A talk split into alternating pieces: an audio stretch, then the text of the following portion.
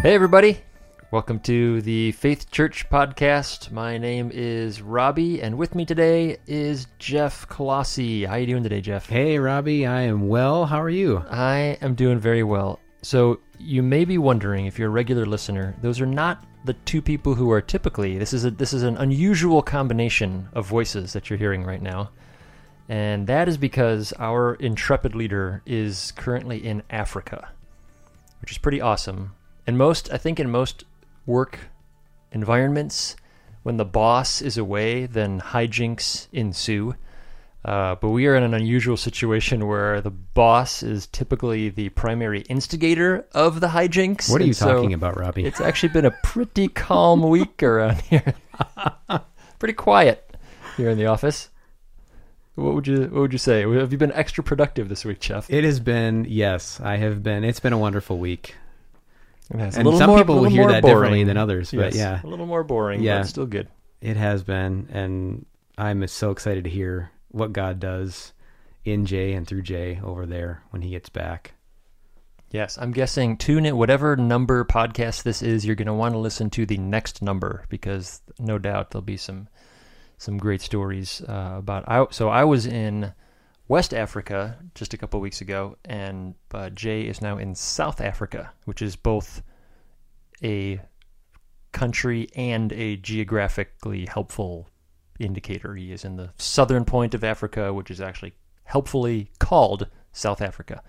I love when countries are named things that help locate them like that. It is very, very helpful. I don't have to guess where West Virginia is in No. relation to Virginia. no, It's super helpful. We're in North America, South America. You know, it's nice. Right? If I if I can pinpoint South Dakota, I've got a pretty good idea where North Dakota Uh-huh. is going to be on that map. So thank you, whoever thought through that detail. Uh, also, thank you, Jeff, for this last Sunday sermon. I thought that was a fantastic job. What what I what I loved about it uh, was even though you were going through the entire book of Second Corinthians, um, I found it really helpful that that the way you approached it was choosing a lens through which we can read Second Corinthians on our own. So I, I felt like the sermon itself was was really impactful, but I also felt like I was leaving with a tool in hand to better understand Second Corinthians when I read it on my own, which was which I thought was super helpful. Yeah, well, thank you for saying that, and I'm glad that's how you heard it. I, I have to say, when any of us, you know, we have like 13 chapters to try to summarize, it is a really unique. That's challenging. yeah, it's unique, and it's not the typical sermon prep, right? I mean, I don't know how you approach that, but for me, I'm reading and rereading and rereading and rereading the letter, which was amazing. I would highly recommend that because Second Corinthians is just so full of amazing truths and life changing things. And asking God, would you help me to distill this into something that is digestible Right and usable? You know, and I hope we landed there for mo- for a lot of people. Hopefully, not just you. surely, Yeah. surely, if it landed for me, it landed for others as well. Was there anything uh, as you're reading and reading? You know, surely there's there's more than one um, detail that's standing out to you. What what was something else that didn't make it into the sermon, but another either theme or verse or something that really stood out to you? That if you had a second week, maybe you would spend some time unpacking. Yeah, I well definitely the way um, there's a middle section of the letter, a few chapters where Paul is talking to them about a gift that they were going to give to another church, so like financial giving, and this was actually going outside of their church and their city, and he spent quite a bit of time on it about being a cheerful giver and how that could work. And he, again, he used the same lens that we used on Sunday uh, through Christ and looking at Christ. And he says that Christ was made poor so that we may become rich. And he used that Yeah. Christ likeness to encourage them to give out of a generous heart, not a guilt ridden heart or anything else. Um, that would be worth looking into more. Yeah. And there just wasn't time. I really did feel like I joked about it on Sunday, talking really, really fast or something to get through all of it, but it's all worth getting through. Yeah. So I do think it would be a, I would love to do a full look at that book at some point. that really would be a great letter to do a full series on to to walk through that whole letter because it's not one that we typically choose to do that with, and it's just so rich. It's so good. It's it feels to me, and, and maybe you can push back on this or, or if you agree. Um, it feels um, much more not that First Corinthians isn't pastoral, but Second Corinthians feels much more pastoral, much more. Um, I mean, it's a little more gentle, right? Because in First Corinthians, he's got to crack down a little bit. There's got things have gone haywire, and so he's he's very corrective. Uh, and then, but then Second Corinthians feels like the hey, can we can we just sit down and talk about some important stuff? Like it just it feels so so gentle, so loving. There's there's correction in it as well, but it just feels so pastoral. What do you think? I agree with that. The tone is really different. And you can tell that some time had passed Mm-hmm. between between those letters and even the church was different by then because they were constantly growing and changing as well. But yeah, it's a it's a very different tone and then different emphasis, especially because Paul's a lot of what he's doing is defending his own ministry and making sure it's clear to them like who he is and why they can even trust what they're reading from him. Um, since that was attempted to be undermined, and there were at least some of them who, you know, believed the people who were saying Yes. Paul's not as good as these other guys. And the word super apostle is a fascinating word It is. that actually is in the text. That's not a word I was just using as a, you know, a way of marking these people. That's what the text says is super apostle. And uh, kind of makes you think of Superman or something like Yeah. even better than the apostle. So yeah. That Second Corinthians 5:17 is in there too, and that's one of my favorite verses. That says that if anyone is in Christ, he is a new creation. The old has passed away; behold, the new has come. It's one worth memorizing, and it's one that would be a really fun sermon to preach just on that sentence. See, that's the that is the the joy of going through the whole book is you can you can do a whole sermon on just one sentence. You can. You cannot do that, Jeff, when you are trying to do the entire letter all in one sermon. no, Sorry for doing that to you, by the way. that was great. But I, you- for my own soul, it was a wonderful study and a wonderful time of prep preparation. It really was. So one thing that stood out that uh, to me, I wrote, wrote it down and, and, and literally like I actually put it in my as my phone lock screen so that every time I pull it up, I, I see that I'm reminded of it. Uh, you you talked about reminding ourselves every day that we are in the presence of Jesus. And and certainly that is a theme that goes throughout. Paul is constantly pointing the Corinthians back to that. Um, but but it's a kind of deceptively practical thing for us to actually engage in. Like you think, well, what what does that even mean? Well, I, I can tell you just from having it on my phone. So every time I pick up my phone, I see that it it kind of recalibrates my mind. It recalibrates, like sometimes changes my, you know, maybe I go, well, you know what? In that case, I shouldn't be wasting time on my phone right now. I should probably be doing something more important. Like that that simple reminder has been has been really impactful. Um, we had one question that I got after after the sermon. I imagine you got some too, but one of them that I got I thought was a really helpful question that maybe you could shed some light on. Um, someone came up to me and said, "Okay, so you're talking about being in the presence of Jesus, that Jesus is is in our presence right now, but he sort of isn't, right? Because the incarnate Jesus, even Jesus says like I have to go, and it's better if I do because then I will send the Holy Spirit. So if we're being precise, the the the person of the Trinity that we have that sort of connection with is actually the Holy Spirit.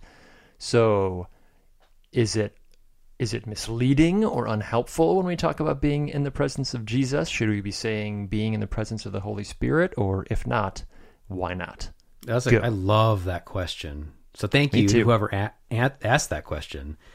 Um, I hope it's not misleading. Like I, I, because I don't think it is. I, I think, um, in my mind, it, Jesus modeled for us how to talk about that. So he, a number of times says um, that he that we're with him. So the very last sentence of the Gospel of Matthew, he's he gives them the promise: "Behold, I am with you always, to the very end of the age." He also says, "Where two or three are gathered together in my name, there I am among them." Um, when we take communion, that is an act of He's present with us in that as well. So I would say um, Christ, when we say adjust ourselves to the reality that we're living in Christ's presence, that includes the Father and the Holy Spirit as well. Yes. So it's it's Trinitarian in nature. Um, I do think it's important that we don't think of Jesus. It's true; he is still in a body. It's a new creation body, so it's a different kind of physical, but it's physical, and he's in heaven. So he's not standing with that body in this room with you and I right now, Robbie. Right. But he's present. Mm-hmm. And that is, like you said, we would probably say more accurately, that's the Holy Spirit who's present and dwelling in us. But we can also say it's Christ. So I'm curious how you would, what would you add to that? The only thing I would add to that is because the Trinity is a mystery, Yes. right? Because there that that idea of oneness is is really difficult for us to comprehend because there there isn't anything like it. All of our feeble illustrations of it's like an egg or it's like an apple or it's like a clover or it's like no it's not. It's not like any of those things. It's nothing like any of those things. It is it is not like anything that that we can tangibly relate to. And so um, so that gets a little a little tricky, sometimes even a little frustrating because we want it to make sense. Um, but I think that's the that's the beauty of it. And as you said, Scripture, uh, you know, Jesus both talks about being distinct from the Spirit and also says like, where two or more are gathered, I'm there. Mm-hmm. Like he's he doesn't he doesn't make that distinction, even though in other moments he does, and he and, and he kind of clarifies like because the Holy Spirit is dwelling within you, Mm-hmm. but the Spirit dwelling in us is what allows us to dwell in Christ, and so really it just kind of becomes a shorthand to say in the presence of Jesus because that is true, not in the sense that I'm in the presence with you uh, or of you, but but it is still true because of this miraculous, paradoxical, mysterious way that the Trinity functions. Yes. I love that you said the mystery part. I was just having this very conversation with one of our kids this week because at Mhm. youth at Faith Youth this week they talked about the Trinity. That's that right. was the topic. yeah. and uh, and the conversation in the car ride on the way home was how any um, kind of human analogy we make, like you gave the egg and maybe water or something, Yeah. none of those actually work because God is unique. Because there's no other one or thing like Him. We can't do it by analogy. And the hard part for us as humans is that's how we learn. Like every That's time right. we learn something, it's related to something else we already know. That's right. So, but God isn't like that. I mean, thankfully, some of some of who He is is like He has communicable attributes that are like what we have. We inherit them from Him, like loving, for example. Um, but the Trinitarian nature is unique because we're unipersonal. And Right. He's tripersonal, so we just can't grasp it. But I do love the question because it does it it helps you to what you're imagining and thinking about when you're thinking I need to want to know that he's with me is really important. It really is. It is. So you could also say we need to adjust ourselves every day to the reality that we're living in God's presence. You could also say that we're living in the Father's presence. Mhm. Jesus very much lived that way, that he was always in the Father's presence. There was never a space where he wasn't. You can Psalm 139 is a great example of that, where there's no place you can go to escape. That's right. He's always with you. So yeah, I love that question. And I think I think what's valuable in saying in Christ's presence as opposed to God's presence is because God is very nebulous and and you can use the term God and mean something radically different than what scripture communicates about who God is. So I like the uh, Jesus as the, as sort of the shorthand because then we're specifying who what what God are we speaking of? Right? Like what Christ-like specifically the one who's just like Jesus Yeah. because Jesus is God. Um, and and I I feel like it's fair. I feel like the Father is okay with that since Scripture says like Jesus is the image of the invisible God that that he is an exact imprint of his nature and his character. So he the Father sends Christ, sends Jesus so that we can have an illustration to point to to say, "Oh, what's God like? He's like Jesus." Right? That's part of the beauty and the purpose of the incarnation is we have something, someone to point to to say, well, what's God's character like? Well, he's like Jesus. Because you're right, in most aspects about God, we can't do that, which is a bummer because, I mean, that's why C.S. Lewis is so awesome, right? Mm-hmm. Because he takes all these really complex things, uh, these these huge philosophical, spiritual ideas, and says, "Well, it's just like the keys on the piano." And you're like, "It is just like the keys on the piano." And suddenly, that very complex thing feels very simple and tangible. But you can't do that with some aspects of God. And when if you do that, it makes it unlike God, and actually, I mean, ends up pretty much every time leading to a historical heresy one way or another of Unfortunately, but but those those heresies across Christian history pop up because we're trying too hard to say no no no God needs to make sense. Therefore it must work like this. And then you end up making a statement that is contrary to what scripture says because scripture's paradoxical often which also is a good thing because I really want to worship a God that's bigger than I can understand. Because if this pea brain can understand everything there is to understand about God, that God is not worth worshiping. exactly. I think it makes him all the more praiseworthy, and and the truths that we're reading about in the scriptures all the more believable because it's hard. Like human minds couldn't have imagined the things that are described, and to me, that's that's an encouraging thing. Um, that this was actually from God to us, Right. rather than the other way around. That's really good. So, do you have any any practical thoughts to the person who says, "Okay, I get it, love that. Uh, I, I really want to practice the presence of Jesus. Right? I want to grow every day in my understanding and remember, you know, reorient my life around the reality that I am in the presence of Jesus. Where where do I start? What do I do? Well, I would say it starts the night before. Hmm. And that's not my original idea. I, I learned that. Um, but starting that, like, you're going to bed, deciding and praying and asking God, as I, when I wake up in the morning, I intend fully, I want to enjoy Jesus' presence. I want to know he's near me. And you might also decide when I wake up, I'm going to open up the scriptures and I'm going to read a psalm or I'm going to pray the Lord's Prayer or something like that. And so that's why I say start the night before because then once you hit your day, you can you can just walk into the things that you've prayed through with God and that you've already planned ahead of time. Hmm. I I have a hard time for me I would not be able to live in his presence and know I'm in his presence the way I I want to if I'm not getting some sort of scriptural input every day. Yeah. I mean, for me, it doesn't have to be a ton. I'm not talking about, you know, always reading all of Second Corinthians at all. It could be a few paragraphs, but I know that I need to get something from His Word in me to reorient myself. You said recalibrate. That's an awesome word to Recalibrate yourself to what's real. The Lord's Prayer has been really useful for me for that. And I know depending on your background and your experience of the Lord's Prayer, it may or may not be.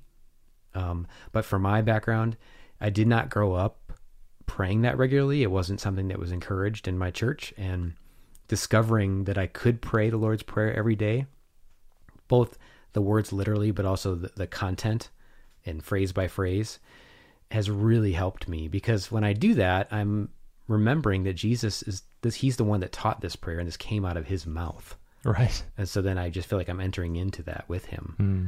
I recently actually was watching the news about um, what's going on in Ukraine, and they showed a wall that had been like a, a jail cell, and on that wall, written in Ukrainian, was the Lord's Prayer that this prisoner had written on the wall. And in that moment, it was really for me powerful to think that as I've been praying that, I was praying along with someone in that situation who's also praying it, crying out for help and Man, joining. that's in. beautiful. It was yeah, it was really powerful. Um, so I would commend that as well. I mean, that, that's a couple things. How about for you? really. What has been helpful for you? It's helpful to hear this because we're all wired differently. So what might help me might not help someone else. I so for me, I I love making lists and coming up with plans, and I'm terrible at finding that list 20 minutes after I have written it. So I I have I have big plans, I have big ideas. So I, I love the idea of the night before setting that up, making those plans, and and part of that making those plans is setting up the triggers so that when I wake up the next morning, I remember to follow through on that plan.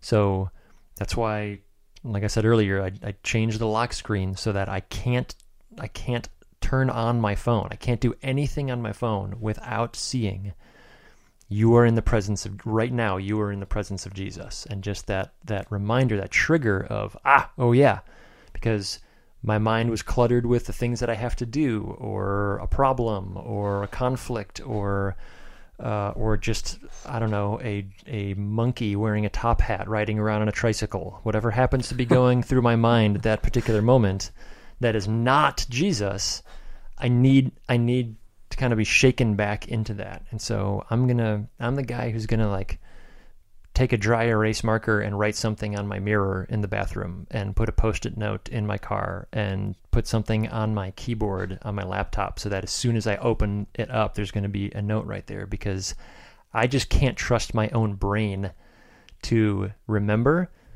but that doesn't mean that I throw up my hands and say, all right, I guess I'm just not going to be a presence of Jesus all day guy. Like, I need to figure out how to work around my own weaknesses and say, okay, that just means when I'm part of that planning, when I'm doing the checklist, which I enjoy doing, I need to staple that thing somewhere that I'm not going to lose it because I want to be able to find it later. When I say I want to start the next morning in the presence of Jesus, that means I'm going to have to put a trail of breadcrumbs that lead me right to that place where I'm going, ah, yes, this is what I committed to do last night. And then as soon as I'm reminded of that, then then my excitement and my desire takes over and and then it becomes easy because I actually want to do that thing. I just get distracted away from it if I'm not if I'm not intentional in preparation. Yeah, that's really good. I love how practical that is. And for each one of us, we will have unique challenges that's right. to overcome. So what the breadcrumbs that you need are different than what I need and that, that someone else needs, but we probably That's all right. need them at some level. And I do think the language is important. So um, the idea of adjusting yourself or remembering that you're living in God's presence is intentional wording because you are always living in his presence if you're in Christ. It's just that right. sometimes we aren't attuned to that reality. right. So like we just go through our day and we forget, we're unaware, we're doing something else, whatever it is. Um, so we're not actually making something happen that isn't already happening. Exactly. We are becoming aware of what's already happening. And for me, when I'm aware of that, one of the biggest ways it changes my day, besides just tangible comfort as I walk through the day, is I am I am much more apt to and ready to pray when I know he's Hmm. near and I'm in his presence. Hmm. It- It's like if I'm with someone and they need something, of course I would pray because God's right here. Right. He is Right. ready to act. He's ready to intervene and help.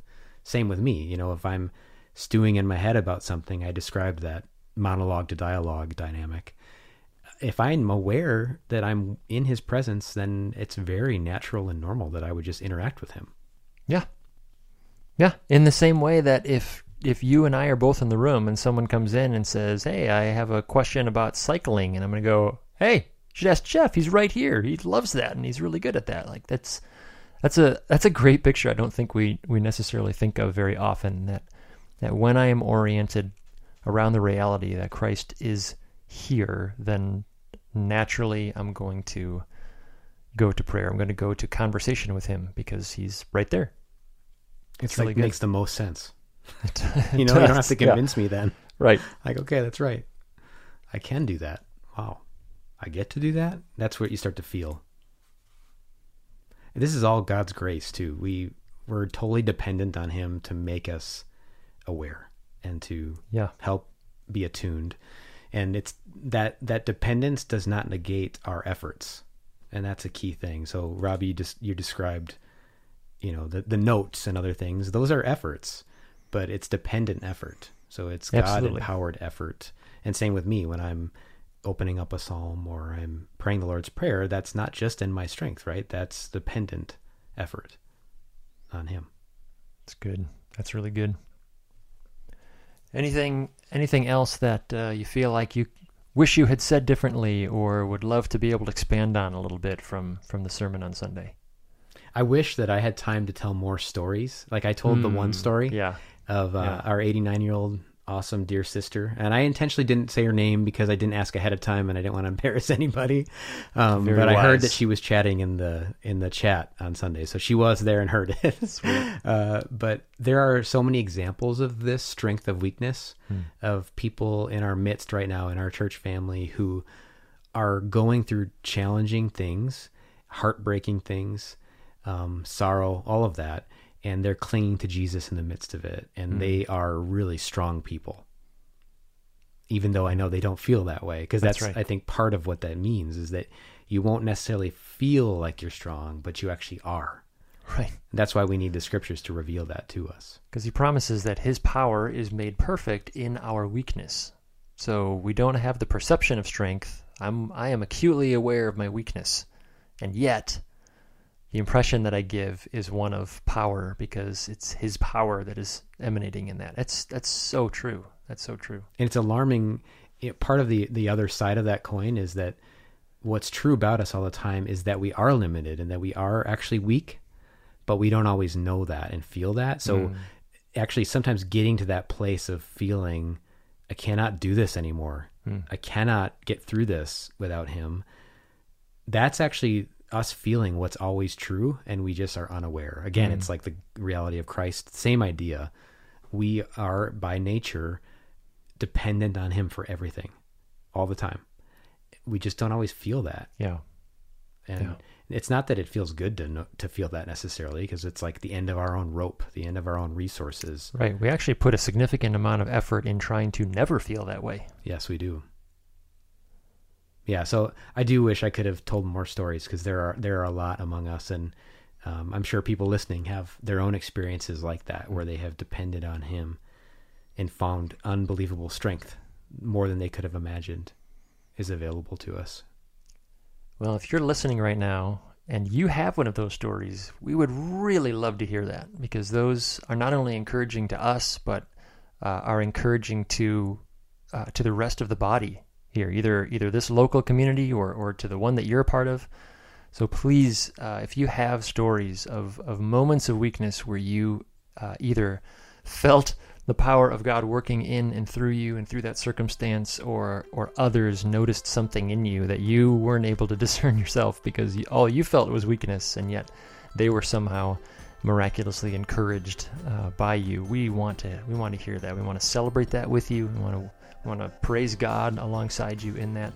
And if you hear that and you think, I don't know that I have ever experienced that, but I want to, then we want to help you. Please uh, reach out. You can find us after service on a Sunday morning, or you can reach out at connect at faithpeshtigo.com. And we would love to have the privilege of walking alongside you in that. In the meantime, thanks for listening, and grace and peace to you.